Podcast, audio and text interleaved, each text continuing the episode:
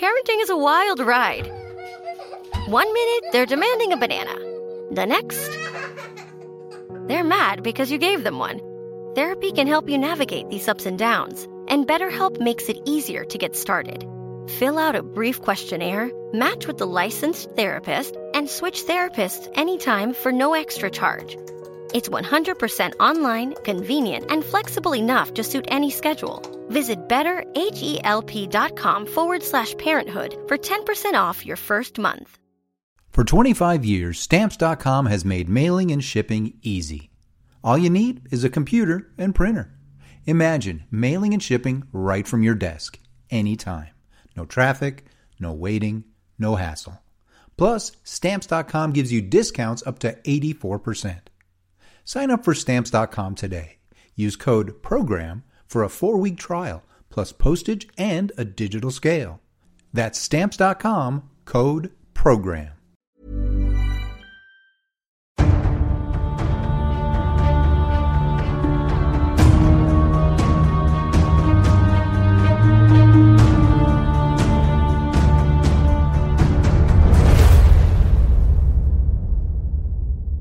মদ্যপান, ধূমপান ও মাদক সেবন স্বাস্থ্যের পক্ষে ক্ষতিকর। বাংলা সাহিত্যের রোমাঞ্চকর কিছু গল্প দিয়ে সাজানো আমাদের এই বিশেষ নিবেদন সানডে সাসপেন্স সানডে সাসপেন্সে আজকের নিবেদন, বঙ্কিমচন্দ্র চট্টোপাধ্যায়ের দুর্গেশ নন্দিনী। আজ গল্পের দ্বিতীয় এবং অন্তিম পর্ব। বঙ্কিমচন্দ্র চট্টোপাধ্যায়ের জন্ম ছাব্বিশে জুন আঠেরোশো আটত্রিশ সালে। বাংলা উপন্যাসের জনক, সাহিত্য সম্রাট বঙ্কিমচন্দ্র চট্টোপাধ্যায় লিখেছেন অসংখ্য উপন্যাস এবং প্রবন্ধ। আনন্দমঠ, কপালকুণ্ডলা, বিষবৃক্ষ, দেবী চৌধুরানী আরও বহু উপন্যাস তিনি আমাদের উপহার দিয়েছেন। গত সপ্তাহে আপনারা শুনেছেন দুর্গেশ নন্দিনী প্রথম পর্ব। মহারাজ মানসিংহের পুত্র জগৎ সিংহ এবং বীরেন্দ্র সিংহের কন্যা দুর্গেশ নন্দিনী তিলোত্তমা পরস্পরের প্রতি অনুরক্ত হয়ে পড়েন। কিন্তু মানসিংহ এবং বীরেন্দ্র সিংহ চরম শত্রু। ফলে এ সম্পর্ক পরিণতি পাওয়া অসম্ভব। বিমলা জগৎ সিংহকে নিয়ে আসেন বীরেন্দ্র সিংহের দুর্গ গড় মান্দারণে। উদ্দেশ্য, তিলোত্তমার সঙ্গে সাক্ষাৎ। তাদের পেছনে কতলু খাঁর দল দুর্গে অনুপ্রবেশ করে এবং দুর্গ দখল করে। জগৎ সিংহ একা প্রবল পরাক্রমে তাদের বাধা দেওয়ার চেষ্টা করেন কিন্তু পারেন না। বীরেন্দ্র সিংহকে বন্দি করা হয়। আহত যুবরাজ জগৎ সিংহকে শুশ্রূষা করেন কতলু খান কন্যা আয়েশা। এবার দুর্গেশ নন্দিনী, দ্বিতীয় পর্ব।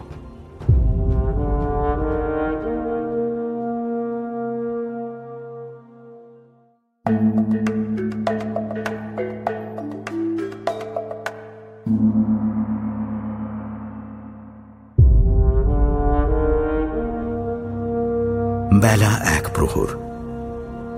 কতলু খাঁ নিজের দুর্গের মধ্যে দরবারে বসেছেন। দুদিকে শ্রেণীবদ্ধ হয়ে পারিষদগণ দাঁড়িয়ে আছে। সামনে সহস্র লোক নিঃশব্দে দাঁড়িয়ে আছে। আজ বীরেন্দ্র সিংহের শাস্তি হবে। কয়েকজন সশস্ত্র প্রহরী বীরেন্দ্র সিংহকে শিকলে বেঁধে দরবারে নিয়ে এলো।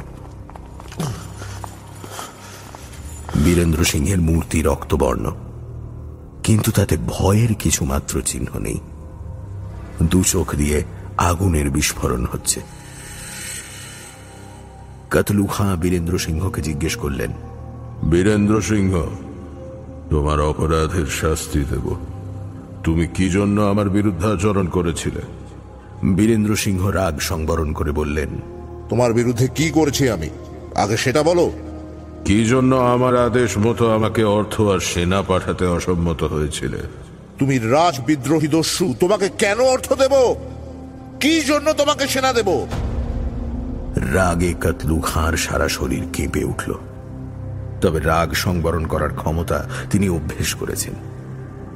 তাই স্থিরভাবেই বললেন তুমি আমার অধিকারে বাস করো। কেন মোগলের সাথে সন্ধি করেছিলে? তোমার অধিকারে বাস করে? এর অর্থ কি? শোন দুরাত্মা নিজের কর্মফল তুই ঠিকই পাবি। এখনও তোর জন্য জীবনের আশা ছিল, কিন্তু তুই নির্বোধ। নিজের অহংকারে নিজের মৃত্যু ডেকে আনছিস। কতলো খা, আমি তোমার কাছে যখন বন্দী হয়ে এসেছি, তখন দয়ার প্রত্যাশা করে আসিনি। তোমার মতো শত্রুর দয়ায় যদি জীবন রক্ষা করতে হয়, সে জীবনের কি প্রয়োজন? তোমাকে আশীর্বাদ করে প্রাণ ত্যাগ করতাম। কিন্তু আমার পবিত্র কুলে তুমি কালি দিয়েছ। তুমি আমার প্রাণের অধিক ধনকে আমার বীরেন্দ্র সিংহ আর কথা বলতে পারলেন না। তার কণ্ঠস্বর রুদ্ধ হয়ে গেল। নির্ভীক গর্বিত বীরেন্দ্র সিংহ মাথা নিচু করে রইলেন। তার চোখে জল। কাতলু হাঁ স্বভাবতই নিষ্ঠুর। এত নিষ্ঠুর যে অন্যের পীড়ায় তিনি আনন্দিত হন। দাম্ভিক শত্রুর এ অবস্থা দেখে তিনি খানিক হেসে বললেন, বীরেন্দ্র সিংহ, তোমার কি আমার কাছে কোনো প্রার্থনা আছে? ভেবে দেখো, তোমার অন্তিম সময় তো চলে এসেছে। যে দুঃসহ সন্তাপের আগুনে বীরেন্দ্রর হৃদয় দগ্ধ হচ্ছিল। কান্নার পর তাতে কিছুটা যেন সমতা ফিরে এলো। আগের চেয়েও স্থিরভাবে তিনি উত্তর দিলেন আমার একটাই ভিক্ষা যে আমার মৃত্যু যেন শীঘ্র সমাপ্ত হয়। এ জন্মে আর কিছুই চাই না। সে তো হবেই। তবে মৃত্যুকালে তোমার কন্যার সাথে সাক্ষাৎ করবে না যদি আমার কন্যা তোমার গৃহে জীবিত থাকে, তাহলে সাক্ষাৎ করব না। যদি সে মারা গিয়ে থাকে, তাহলে তাকে নিয়ে এসো। আমি আমি আমি তাকে কোলে নিয়ে মরতে চাই। বীরেন্দ্র সিংহের কথা শুনে কক্ষ একেবারে নীরব হয়ে গেল। ঘর ভর্তি অগণিত লোক, তবু সেই নিস্তব্ধতা এতটাই গভীর যে সূচ পড়লেও শোনা যায়। কিছু পরে নবাবের ইঙ্গিত পেয়ে রক্ষীরা বীরেন্দ্র সিংহকে বদ্ধ ভূমিতে নিয়ে চলল। তবে যাবার কিছু আগে ওসমান খাঁ এলেন। বীরেন্দ্রের কানে কানে কি যেন বললেন। বীরেন্দ্র কিছু বুঝতে পারলেন না। ওসমান খাঁ তার হাতে একখানা চিঠি দিলেন। বীরেন্দ্র অন্যমনস্ক হয়ে চিঠি খুলে দেখলেন বিমলার হাতের লেখা। প্রচণ্ড বিরক্ত হয়ে বীরেন্দ্র চিঠি ছুঁড়ে ফেলে দিলেন। একজন জিজ্ঞেস করল কি? কন্যার চিঠি বুঝি? এ কথা বীরেন্দ্র সিংহের কানে গেল। ওই ব্যক্তির দিকে তাকিয়ে তিনি বললেন কে বলে আমার কন্যা? আমার কোনো কন্যা নেই। ওসমান খাঁ চিঠি নিয়ে চলে গেলেন। যাবার আগে রক্ষীদের বলে গেলেন আমি যতক্ষণ না ফিরে আসছি অপেক্ষা করো। যে আজ্ঞা প্রভু ওসমান চিঠি নিয়ে অন্তপুরের প্রাচীরের ভেতরে গেলেন। সেখানে একটা বকুল গাছের আড়ালে অবগুণ্ঠনে মুখ ঢেকে দাঁড়িয়ে আছে বিমলা। ওসমান তার কাছে গিয়ে চারদিক নিরীক্ষণ করে দেখলেন। তারপর যা যা ঘটেছে সেসব বিবৃত করলেন। বিমলা বললেন, আপনাকে অনেক কষ্ট দিচ্ছি, কিন্তু আপনার জন্যই আমাদের এই দশা। আপনাকে আমার এই কাজটা করে দিতেই হবে। ওসমান চুপ করে রইলেন। বিমলা বলে চললেন আপনি না চাইলে নাই করতে পারেন। এখন আমরা অনাথ কিন্তু জগদীশ্বর আছেন। মা তুমি জানো না যে কি কঠিন কাজে তুমি আমায় নিযুক্ত করেছ। কাতলু খাঁ জানতে পারলে আমায় মেরে ফেলবে। কাতলু খাঁ আমাকে কেন মিথ্যে বলছো? কাতলু খাঁর সাধ্য নেই যে তোমাকে স্পর্শ করে। কাতলু খাঁকে তো চেনো না। কিন্তু চলো, আমি তোমাকে বদ্ধভূমিতে নিয়ে যাব। উসমানের পেছন পেছন বিমলা অবগুণ্ঠনে লুকিয়ে বদ্ধভূমিতে গিয়ে দাঁড়ালেন। বীরেন্দ্র সিংহ তাকে না দেখে একজন ভিখিরি বেশধারী ব্রাহ্মণের সাথে কথা বলছিলেন। বিমলা দেখলেন, সেই ভিখিরি আর কেউ নয়, অভিরাম স্বামী। বীরেন্দ্র অভিরাম স্বামীকে বললেন গুরুদেব, এবার বিদায় নেওয়ার পালা। আমি আর আপনাকে কি বলে যাব? ইহলোকে আমার আর কোনো প্রার্থনা নেই। কার জন্য প্রার্থনা করব? অভিনাম স্বামী আঙুলের ইশারায় পেছনে অবগুণ্ঠনে থাকা বিমলাকে দেখালেন। বীরেন্দ্র সিংহ সেই দিকে তাকালেন। অমনি বিমলা অবগুণ্ঠন দূরে ফেলে দিয়ে বীরেন্দ্রের শিকলে বাঁধা পায়ের কাছে লুটিয়ে পড়লেন। বিমলা বিমলা! স্বামী প্রভু প্রাণেশ্বর আজ আমি জগতের সামনে বলব তুমি আমার স্বামী। আজ আমাকে কে আটকাবে? স্বামী তুমি কোথায় যাচ্ছ? আমাদের কথা রেখে যাও। বিমলা বিমলা প্রিয়তমে! এ সময় কেন আমাকে দুর্বল করে দিচ্ছ? কেন দুর্বল করে দিচ্ছ? শত্রুরা দেখলে ভাববে বীরেন্দ্র সিংহ মৃত্যুকে ভয় পায়। বিমলা চুপ করে রইলেন। বীরেন্দ্র আবার বললেন বিমলা আমি চাই তোমরা আমার পেছনে এসো। যাব কিন্তু আগে এই যন্ত্রণার প্রতিশোধ নেব। পারবে? এই হাতে এই হাতের সমস্ত কাঁকন আমি ত্যাগ করলাম। আর কাজ কি? স্বামী তো লোহা ছাড়া এই হাতে আর কোনো অলংকার থাকবে না। তুমি পারবে। জগদীশ্বর তোমার মনস্কামনা সফল করুন। জল্লাদ ডেকে বলল আর দেরি করা সম্ভব নয়। আর কি? তুমি এখন যাও। না আমার সামনেই আমার বৈধব্য ঘটুক। তোমার রক্তে আমার মনের সমস্ত সংকোচ আজ বিসর্জন দেব। বেশ, তবে তাই হোক। বীরেন্দ্র সিংহ জল্লাদকে ইঙ্গিত করলেন। বিমলা দেখলেন, জল্লাদের হাতের কুঠার সূর্য তেজে প্রদীপ্ত হল।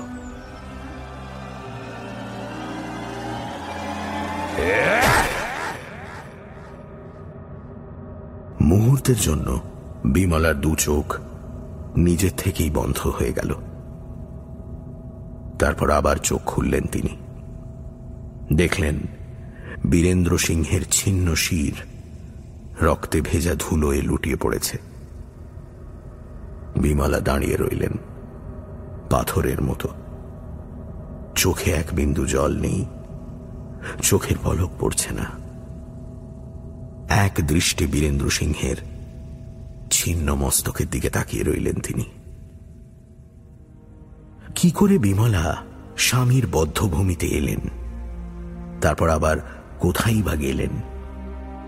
কেন বীরেন্দ্র সিংহ মৃত্যুকালে প্রিয়তমা কন্যার সঙ্গে সাক্ষাৎ করলেন না? কেনই বা বললেন যে তার কোনো কন্যা নেই? কেন তিনি বিমলার চিঠি না পড়েই দূরে ফেলে দিয়েছিলেন? কেন তিনি কতলু খাঁকে তিরস্কার করে বলেছিলেন যে পবিত্র কুলে কালি পড়েছে? পিতৃহীনা অনাথিনী তিলোত্তমা কোথায়? বিমলাই বা কোথায়? কতলু খাঁর উপপত্নীদের আবাসগৃহে সন্ধান করলে? তাদের দেখা পাওয়া যাবে। সংসারের এই গতি। রূপ, যৌবন, সরলতা, অমলতা সবই ভাগ্যের চাকায় পিষে যায়। কতলু খান নিয়ম ছিল যে কোনো দুর্গ বা গ্রাম জয় হলে, সেখানে যদি কোনো সুন্দরী বন্দী হয়, তাহলে তাকে কতলু খাঁর সেবায় নিয়োজিত করতে হবে। গড় মান্দারণ জয়ের পরের দিন কতলু খাঁ সেখানে পৌঁছলেন। বন্দীদের বিধান, ভবিষ্যতে দুর্গের রক্ষণাবেক্ষণের জন্য সৈন্য নিয়োগ এসব কাজ সম্পন্ন করলেন।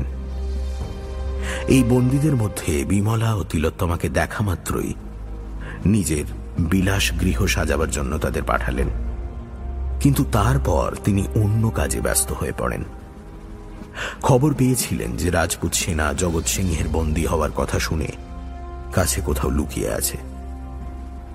তারা আক্রমণ করলে তাদের পরাস্ত করার জন্য উপযুক্ত ব্যবস্থা করার ছিল। তাই বিমলা আর তিলোত্তমার কথা তার মনে ছিল না। তাই এখনও কাতলু খাঁ নতুন দাসীদের সঙ্গ সুখ লাভ করার অবকাশ পাননি। বিমলা ও তিলোত্তমাকে আলাদা আলাদা কক্ষে রাখা হয়েছিল। বীরেন্দ্র সিংহের মৃত্যুর পর বিমলাকে আর চেনা যায় না। মলিন বসন দু চোখ ফুলে গেছে।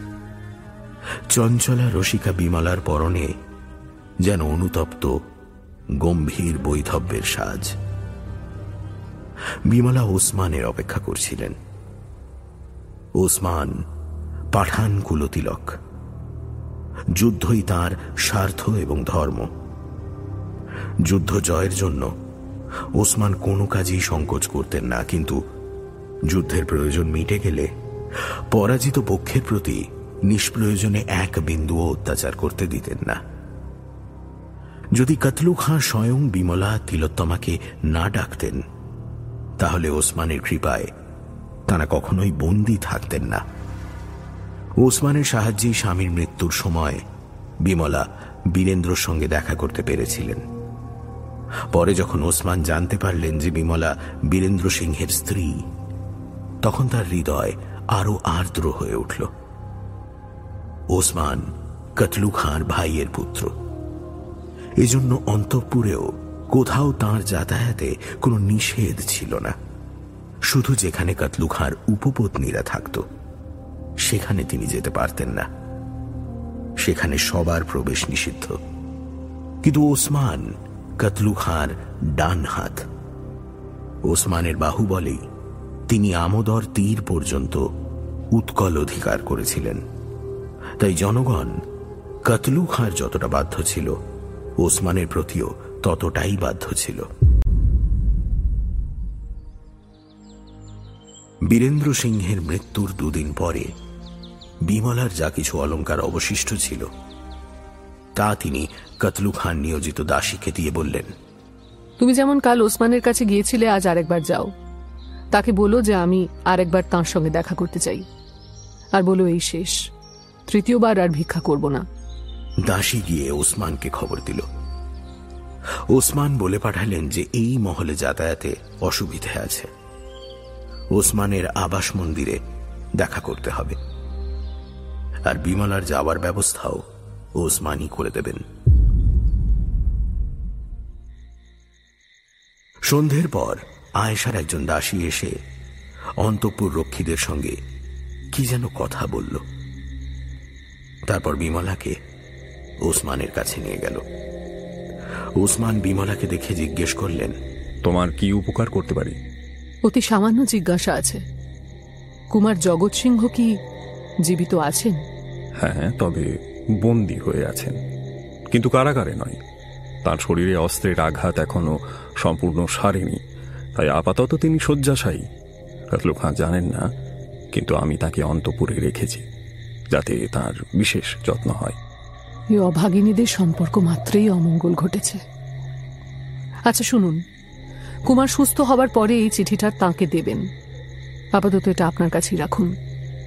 এই আমার একমাত্র ভিক্ষা। ওসমান চিঠি ফিরিয়ে দিয়ে বললেন এ অনুচিত।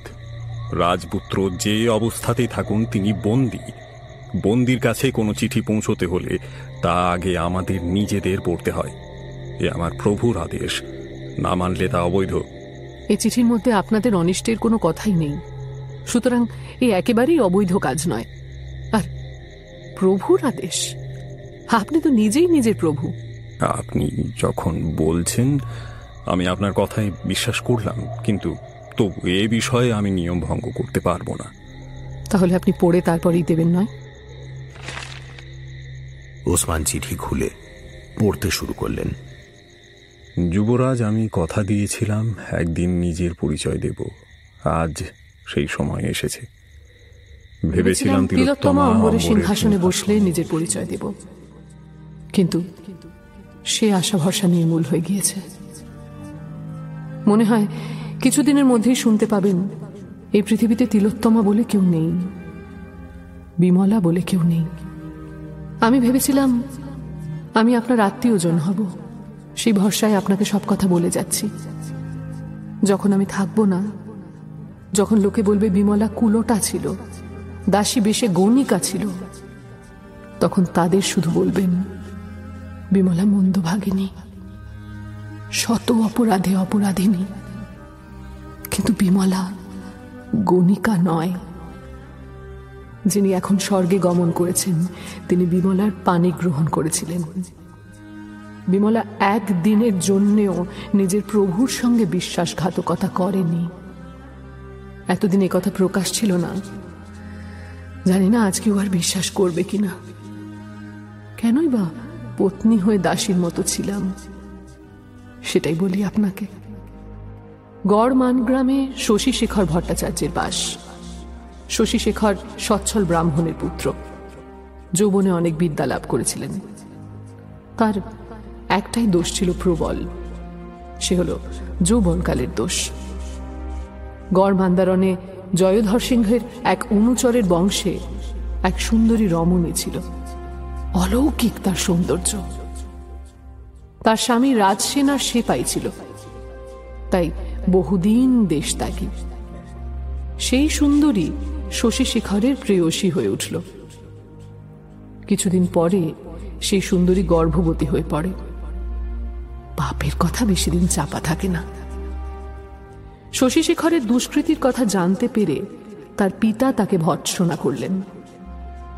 কলঙ্কিত হয়ে শশীশেখর পিতার গৃহ ত্যাগ করে কাশি চলে গেলেন। সেখানে এক অধ্যাপকের কাছে বিদ্যা চর্চা করলেন। জ্যোতিষে অদ্বিতীয় মহামহোপাধ্যায় হয়ে উঠলেন। শশীশেখর এক শূদ্রীর গৃহের কাছে বাস করতেন। শূদ্রীর এক যুবতী কন্যা ছিল।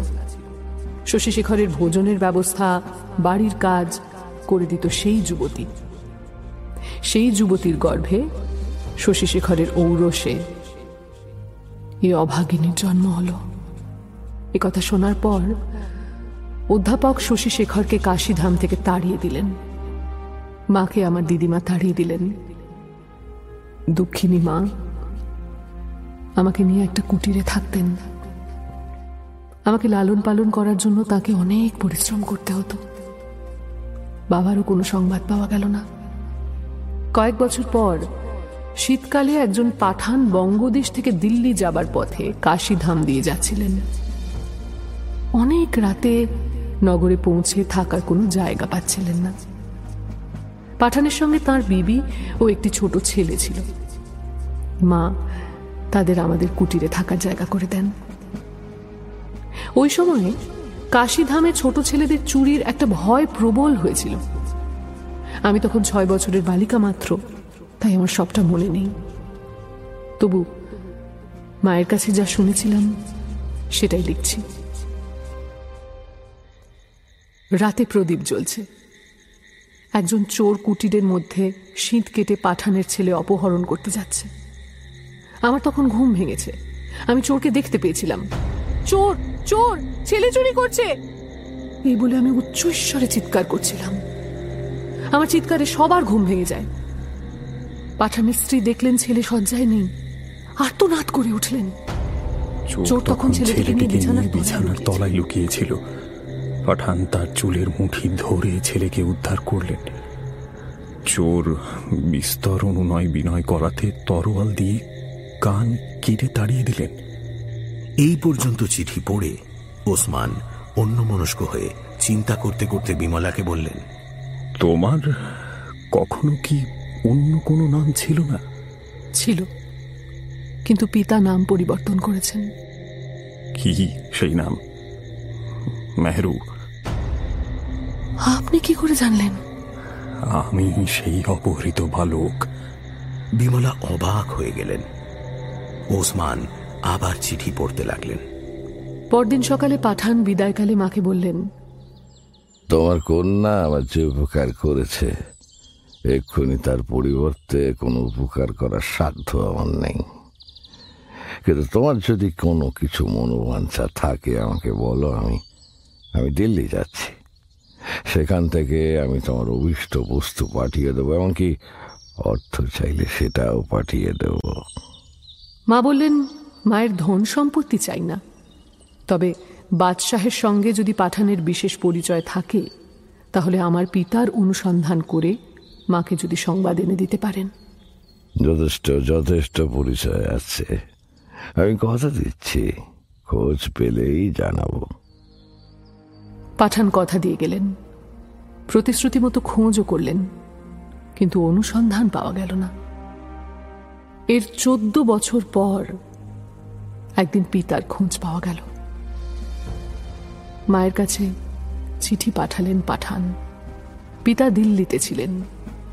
শশীশেখর ভট্টাচার্য নাম ত্যাগ করে তিনি নতুন এক নাম ধারণ করেছিলেন, অভিরাম স্বামী। ততদিনে মা মারা গিয়েছেন। কিন্তু পিতার খোঁজ পেয়ে আমার মন আর কাশিধামে টিকল না। আমি পিতার কাছে গেলাম। আমাকে দেখে প্রথমে তিনি রেগে গিয়েছিলেন। কিন্তু আমার কান্না শুনে তিনি আমাকে থাকতে দিলেন। মেহেরু নাম পরিবর্তন করে নাম রাখলেন বিমলা। আমি পিতার সেবায় সারাক্ষণ মগ্ন থাকতাম। পিতা ছাড়া আমার তো আর কেউই ছিল না। পিতাও আমার ভক্তি দেখেই হোক বা মানুষের স্বভাবসিদ্ধ গুণে হোক আমাকে স্নেহ করতে লাগলেন। স্নেহ সমুদ্রমুখী নদীর মতো। যত প্রবাহিত হয়, ততই বাড়তে থাকে। আমিও বুঝতে পারলাম, পিতা আমাকে কত ভালোবাসতেন। আমি আগেই বলেছি, গড় মান্দারণের এক দরিদ্র রমণী আমার পিতার ঔরসে গর্ভবতী হয়েছিলেন। ওই রমণীর অদৃষ্ট আমার মায়ের মতোই। ইনিও এক কন্যার জন্ম দেন। এবং আমার মায়ের মতোই ইনিও একাই কন্যাকে লালন পালন করতে থাকেন। এই কন্যা গড়মান্দারণ গ্রামের মধ্যে প্রসিদ্ধ সুন্দরী বলে বিখ্যাত হতে লাগলেন। এই সুন্দরী কন্যা যে অবৈধ সন্তান, এ কথা জেনে অনেকে বিস্মৃত হল। দুর্গ মধ্যে এ কথা প্রায় কেউই জানত না। এই সুন্দরী তিলোত্তমার মা, বীরেন্দ্র সিংহের স্ত্রী। তিলোত্তমা যখন মায়ের গর্ভে, সেই সময় একদিন বীরেন্দ্র সিংহ পিতার আশ্রমে এলেন। পিতা আমাকে তার পরিচয় দিলেন মন্ত্র শিষ্য বলে। যে মুহূর্তে আমি তাকে দেখলাম, সেই মুহূর্ত থেকে আমার হৃদয় তাকে সঁপে দিলাম। আপনাকে আর সেসব কথা কীভাবে বলি? বীরেন্দ্র সিংহ বিবাহ ছাড়া আমাকে লাভ করতে পারবেন না, বুঝলেন। পিতাও সব বৃত্তান্ত অনুভব করতে পারলেন। একদিন দুজনের কথা হচ্ছিল। আমি আড়াল থেকে শুনছিলাম। পিতা বলছেন, আমি বিমলাকে ত্যাগ করে কোথাও থাকতে পারব না। কিন্তু বিমলা যদি তোমার ধর্মপত্নী হয়, তাহলে আমি তোমার কাছে থাকব। আর যদি তোমার সে অভিপ্রায় না থাকে? পিতার কথা সমাপ্ত হওয়ার আগেই বীরেন্দ্র সিংহ কিঞ্চিত রুষ্ট হয়ে বললেন ঠাকুর শূদ্রী কন্যাকে কীভাবে বিবাহ করব? তাহলে অবৈধ কন্যাকে বিবাহ করলে কীভাবে? যখন বিবাহ করেছিলাম তখন জানতাম না যে সে অবৈধ। কিন্তু জেনে শুনে শূদ্র কন্যাকে কীভাবে বিবাহ করব? আর আপনার জ্যেষ্ঠ কন্যা অবৈধ সন্তান হলেও শূদ্র নয়। উত্তম তুমি বিবাহে সম্মতি দিলে না। শোনো তোমার যাতায়াতে বিমলার অনিষ্ট ঘটছে। তোমার আর এ আশ্রমে আসবার প্রয়োজন নেই। তোমার গৃহেই আমার সাথে তোমার সাক্ষাৎ হবে। কিছুদিন তিনি আর আশ্রমে এলেন না।